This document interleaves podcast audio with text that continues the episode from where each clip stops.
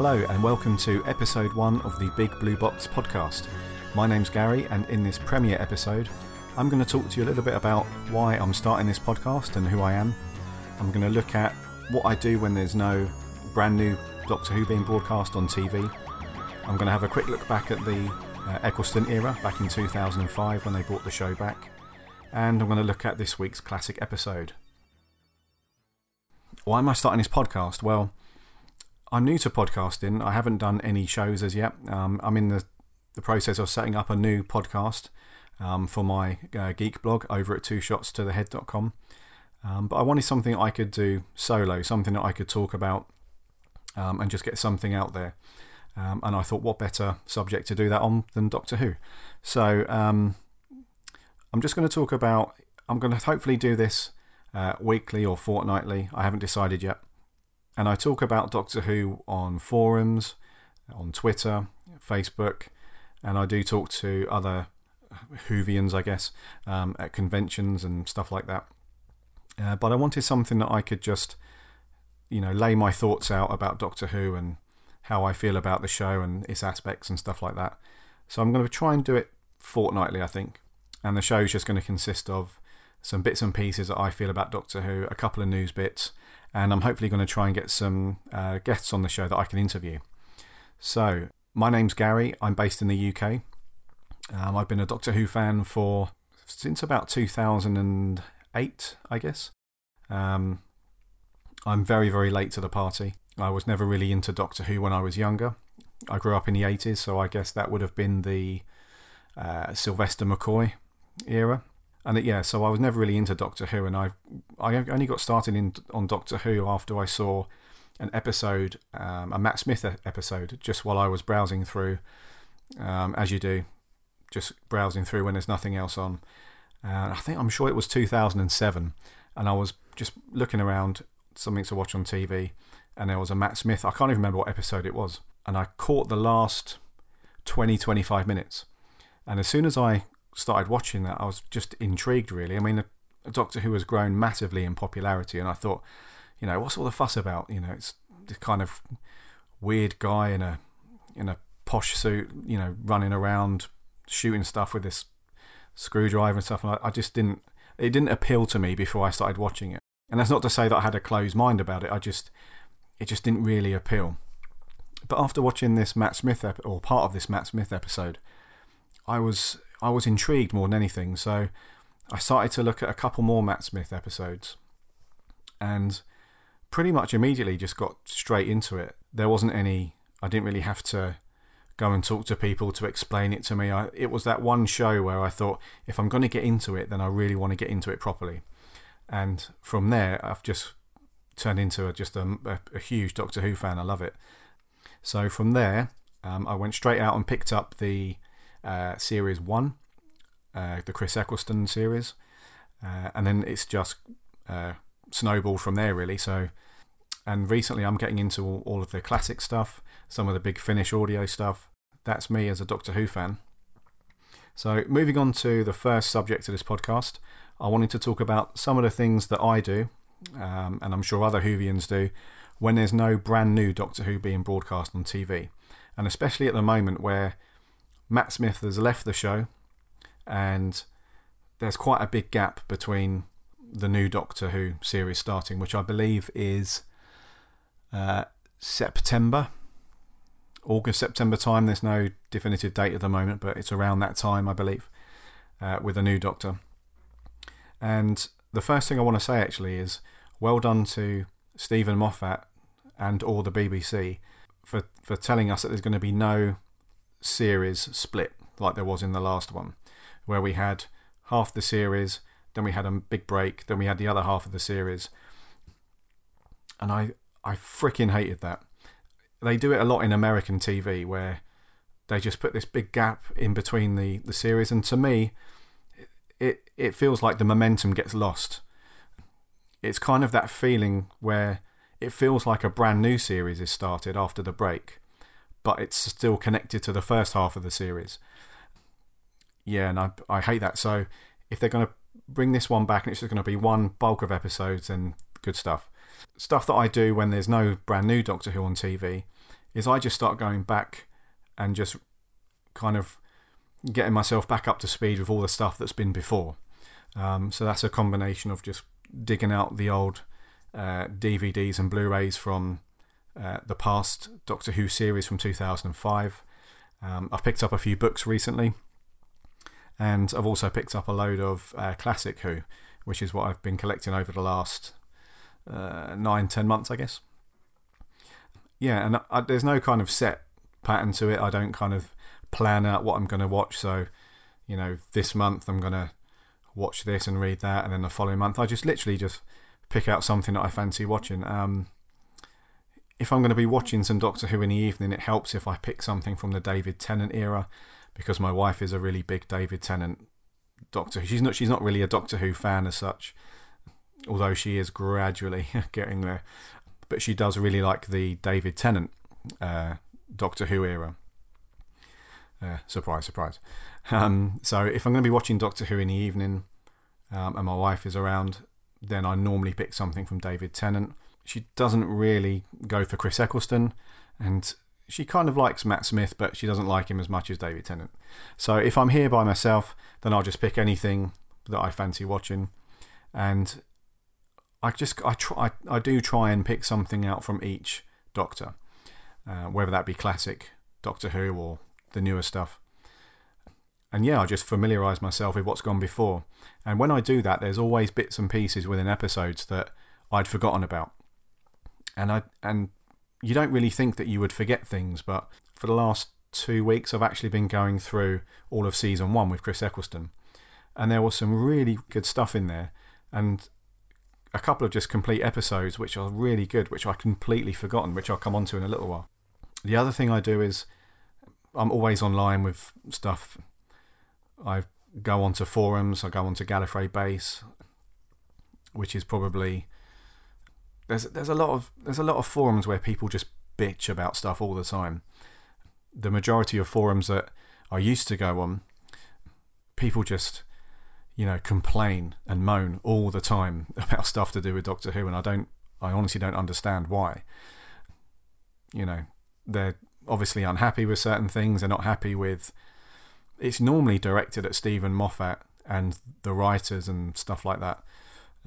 You know, they're just not happy with how a series is going, or you know how an episode turned out, or why Steven Moffat decided to do this in a story arc and stuff's too timey wimey and stuff like that. So I try and steer clear of that stuff because the way I see it is that it's better to have Doctor Who on, you know, than not have it at all. So I'm sure all those people that complain on forums and that kind of stuff, I'm pretty sure if the BBC pulled the plug and just cancelled Doctor Who, that would be worse than actually having stuff that you know they, they have to complain about. So yeah, I, I jump onto forums. Um, I follow a load of people on Twitter and Facebook to do with Doctor Who. Um, so I just kind of keep up to speed with newsy bits, especially at the moment with the new series coming up and the new Doctor there seems to always be, every week, there's always snippets of news about on set photographs, uh, interviews, stuff that might be coming up in the in the new series and stuff. So I always try and keep abreast of what's going on with the new series that's coming up. Previously, when it's been when like series five had finished or series six, and there wasn't a new Doctor, there wasn't a great deal going on in between episodes. So I just yeah, just do the same thing. I just dug out previous episodes of Doctor Who and stuck them on and enjoyed. And something else that I've got into recently is um, some audiobooks. Now, again, this isn't something that I've really had that's, appealed to me before. I've not really got into it that much. But the uh, guys over at Big Finish, I didn't realise just how big the catalogue was of all of their Doctor Who. I mean, they do other, you know, bits and pieces as well, but I'm as far as I can see, Doctor Who is their main uh, their main audience, and you know I, I, couldn't believe how how much that they've put together over the years, um, and it's all stuff that stars the actual classic Doctors as well. Uh, I thought there were going to be shows that where they've just got other actors in uh, to do the Doctor's part, but no, they've actually brought back all the classic Doctors. So Paul McGann, Colin Baker, Tom Baker, Peter Davison, all those guys are all there. It's great. So there's a few that I've picked up recently. Um, I've just finished listening to um, a story called Spare Parts, which is a Peter Davison story uh, featuring the Cybermen. And that was a cracking story. Um, when you're listening to audiobooks, it's a bit like um, the first kind of audio play, if you like, that I listened to. Um, it was a couple of years ago now, was the uh, Star Wars uh, National Public Radio uh, shows, where they essentially just took the the Star Wars movies, the original trilogy movies, and they they turned them into a radio play. But they also had all these extra scenes and all these extra bits from the original screenplays that you didn't see in the film, and it just expands the whole experience. And it kind of feels like that when I'm listening to these uh, big finish plays, where they're not restrained by um, production costs on TV. They're not, you know, they don't have to worry about condensing stuff into a into a 45 minute show or anything like that. So they, there's a lot more freedom to take the story where they want to take it, and it's just really good. I'm halfway through uh, a new one at the moment, which I've just ordered called The Chimes of Midnight, which is a Paul McGann story. So I'm going to try and get into some more uh, Big Finish stuff over the next uh, few months before the new show starts. And anyone that hasn't checked out the Big Finish stuff, go over there. They've got some great, great stuff. Um, and there's a website as well because when I went on to Big Finish, I was, to be honest, I was a little bit intimidated by just the sheer volume of stories they've got. And I didn't really know which story to go for, which was a, a, a good one for people who haven't listened to those before. Because um, I assume, just like the TV shows, there are good and not so good episodes. Uh, so I did a little bit of research, a bit of um, digging around to see uh, if anybody had compiled a list or if anybody's got some opinions on which ones were good and bad. And there's a really good uh, website called thetimescales.co.uk. And this had just a raft of information about every, you know, loads of people who had listened to Big Finish audio plays and then reviewed them and rated them and then based on that, they're able to put together these collections where you can. It's a lot easier for a newbie like myself to to have a look at stories that don't require backstories to listen to. Um, it gives you breakdowns on uh, the first episodes for new Doctors. So they're their very first Big Finish plays. If you want to check them out from the very beginning, it's got some trilogies on there if you want to get them in bulk. Um, it's really, really useful, so I'd recommend checking that out. Uh, so, yeah, I'll be checking out some more of those uh, Big Finish stuff uh, in the near future. So, one of the things that I mentioned that I do in between uh, new Doctor Who on TV is to just go back and dig out some older episodes and uh, just familiarise myself with what's gone before. And something that I, I did last month um, that took me up to a couple of weeks ago was to go back and check out uh, Series 1 from 2005 uh, with Chris Eccleston. I'm the doctor, by the way. What's your name? Rose. Nice to meet you, Rose. Run for your life. I kind of had this crazy plan in my head that I'd go back to Series 1 and then just watch every series up to Series 7, uh, ready for when Series 8 starts. So I might still do that if I've got the time. Um, but I definitely wanted to go back and check out Series 1 uh, because there isn't much in the way of Chris Eccleston uh, because he's only done one series. So but I actually think he's a very good doctor. So I wanted to go back and and just uh, look at older episodes that um, I can remember and some of the episodes that I didn't remember. And there's a few episodes that uh, I really really enjoyed. And before I before I'd mention those, Doctor Who has come on a long way since 2005.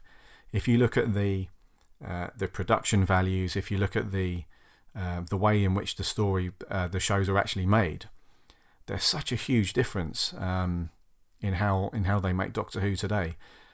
In two, in 2005, it literally looks like a TV, a, a class, a, a, classic TV series, um, and I don't mean classic as in classic Doctor Who from the 60s or 70s. I mean just general TV at the time. So it looked very serial based. It looked very not cheap because I think they had a a, a much bigger budget than what they had before. Um, but it just looked like um, just your everyday kind of BBC serial. If you fast forward to today, Doctor Who today, especially in the last series, series um, seven, every episode pretty much looks like a mini movie the production value is really, really high. and it's very cinematic and very epic and, and really big. So you can tell that the budget has increased. I mean, I, st- I don't think they've got. A, this is quite.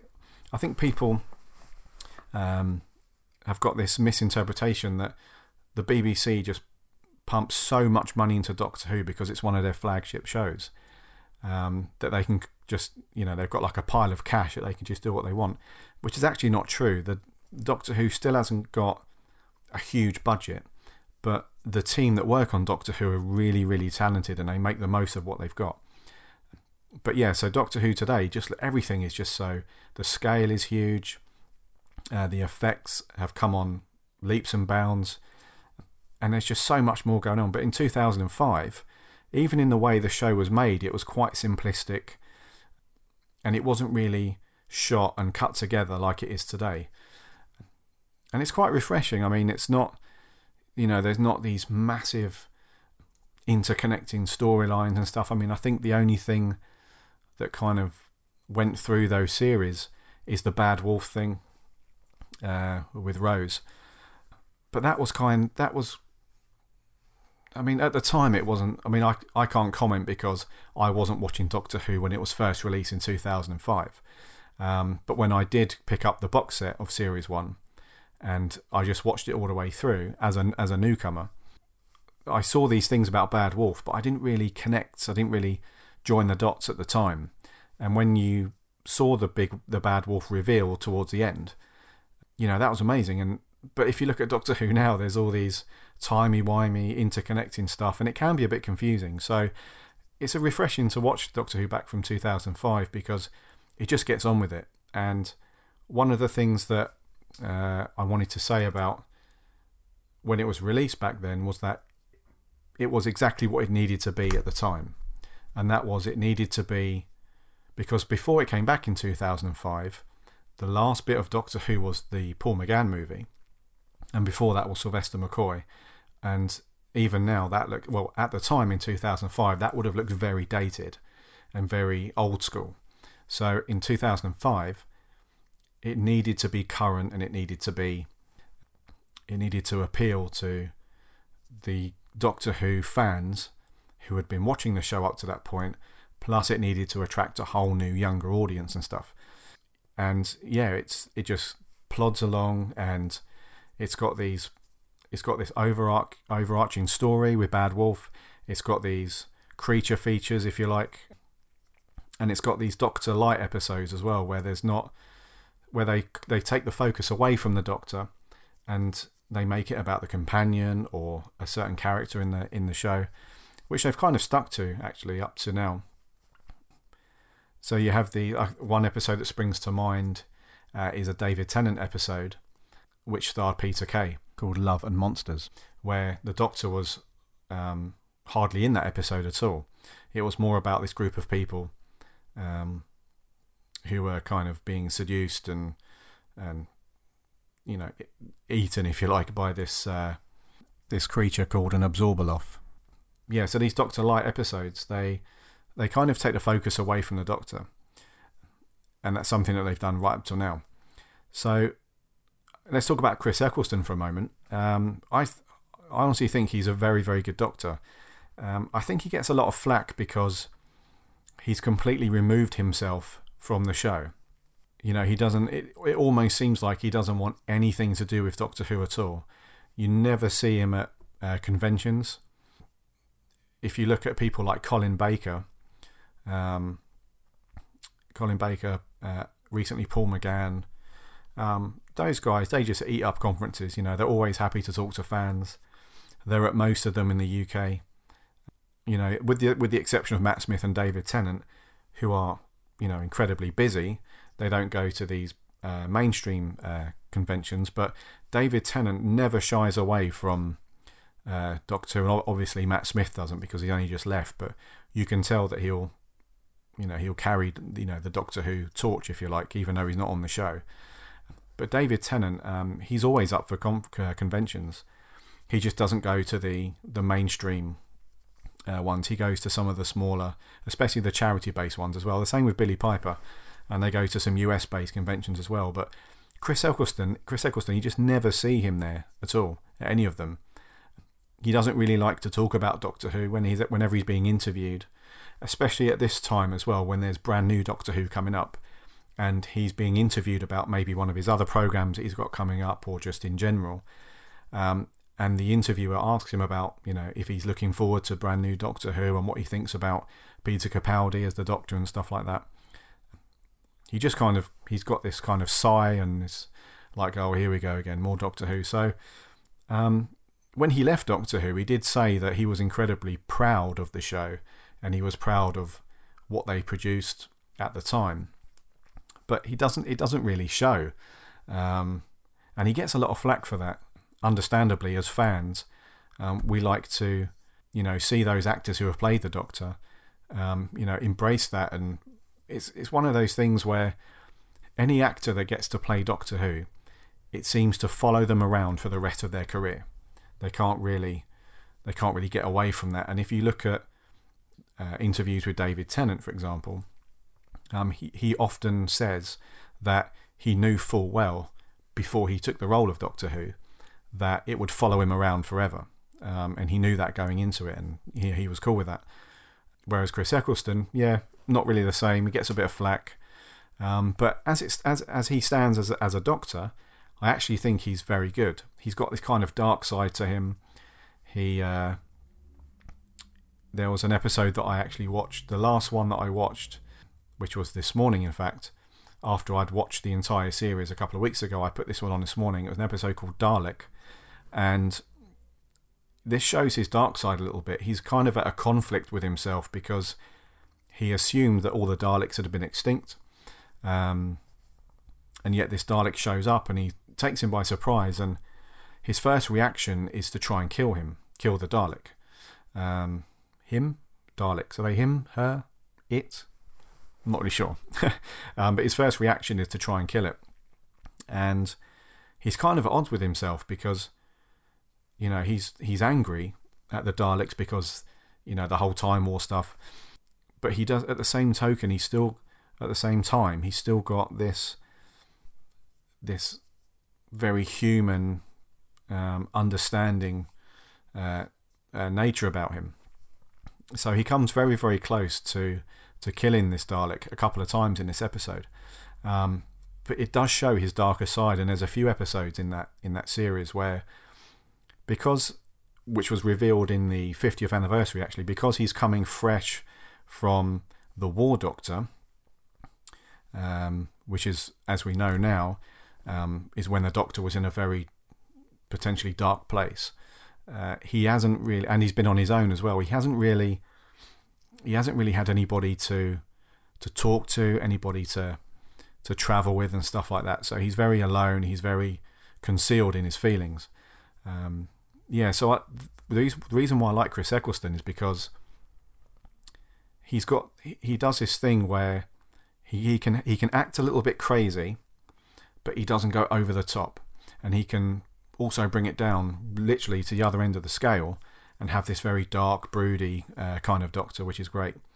Um, now, don't get me wrong. I'm not saying he's he's the best Doctor. You know, in my opinion, he's not the best actor who's played Doctor Who, but he's very enjoyable to watch.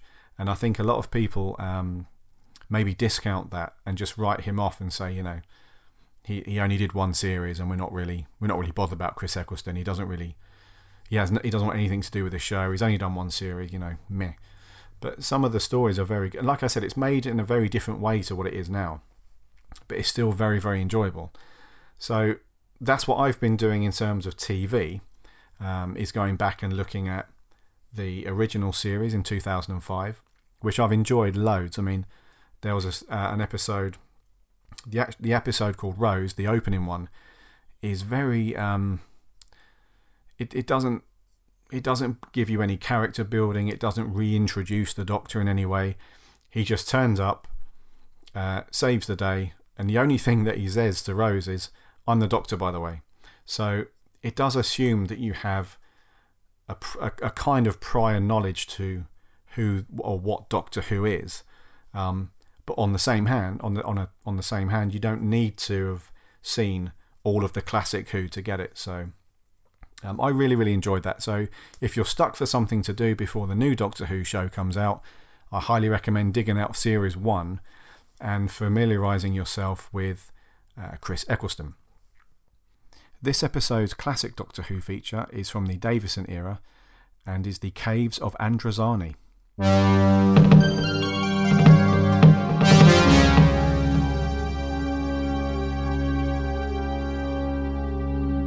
So, a firm fan favourite, this one. This was actually the very first uh, episode from the Davis era that I picked up, and turned out to be his last. So, I did have to go back and pick up some previous Peter Davison episodes uh, to watch before this one. But this was recommended to me by um, somebody on, I think it was Gallifrey Base, said uh, I was I was looking at a thread where somebody else had asked what what episodes to check out.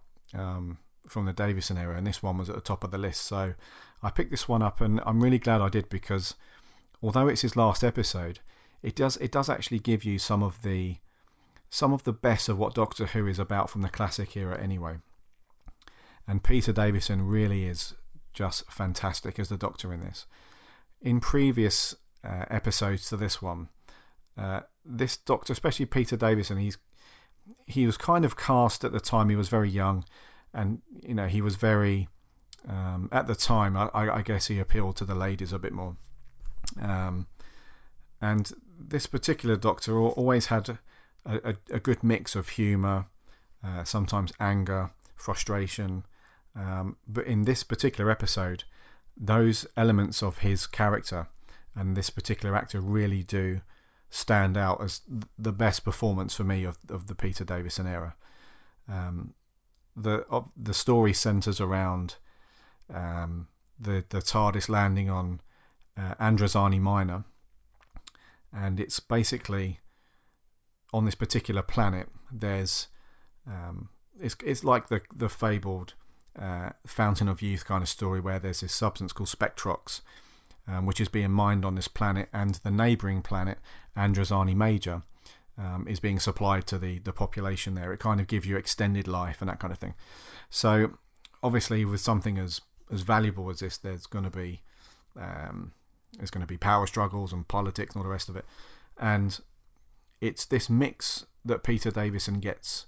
It's this mix of different characters, um, and Peter Davison um, reacts to each of them differently um, so well. There's there's there's pain and despair where he knows that his time is running out, and um, his his companion Peri, she actually comes very close to dying. So there's that um, there's that anguish that he needs to um, save his companion rather than himself in this case. Um, there's humor. I like the way that Peter Davison throws humor in now and then, which causes the the other characters to get really frustrated with him he kind of likes to push the boundary a little bit. Um, even though he's close to being executed and he's close to being um, to being shot by various soldiers and androids and stuff, he still has this, which is kind of kind of there in, in the newer Doctor Who's as well. But he has this knack. The Doctor has this knack of just throwing out these very funny one-liners and these very funny questions at the most inappropriate times. And Peter Davison did that very very well. Um, I wasn't too. I wasn't. I'm not a huge fan of Peri as a companion. I find her.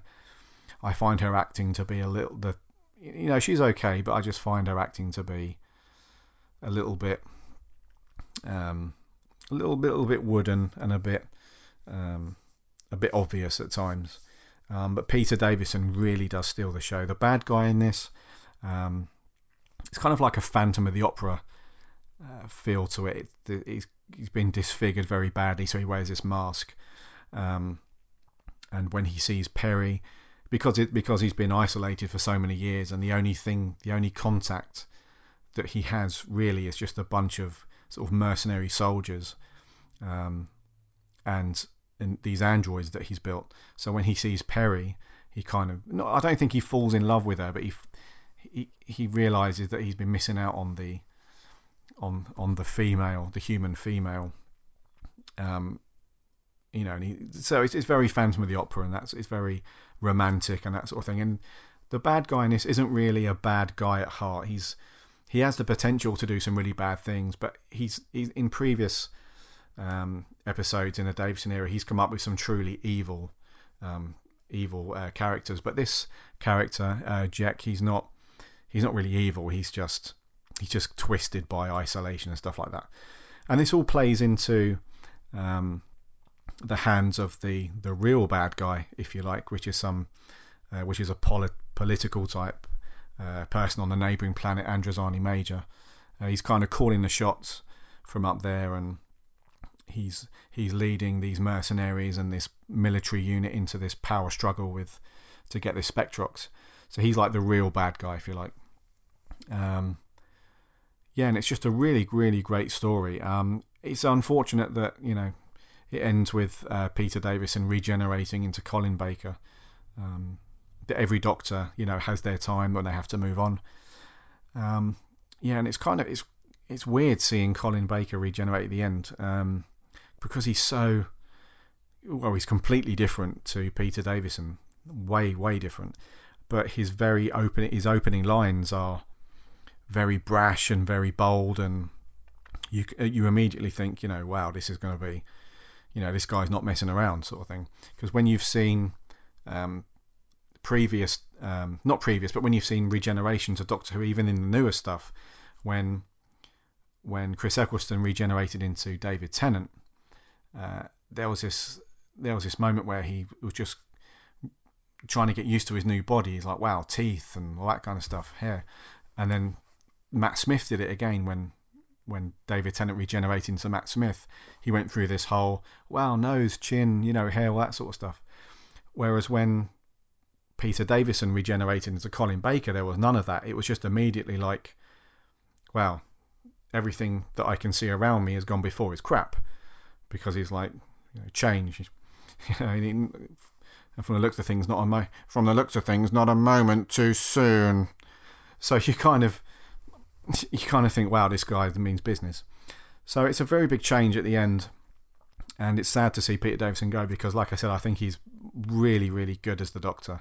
Really fabulous actor. in this particular story, um, it's not too long as well. Some of the classic era of Doctor Who, they've some because they were mainly serials and they kind they, some of them are like six, eight, ten parts, whereas this one's only four parts, so it's quite easy to watch in one sitting. I when I watched it the other day, um, I had no problem in just watching all four of them.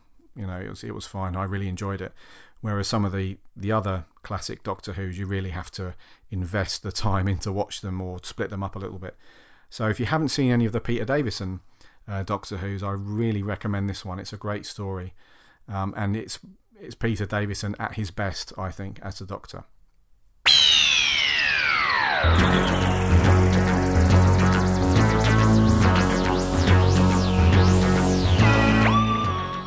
Thank you for joining me in this first episode of the Big Blue Box podcast.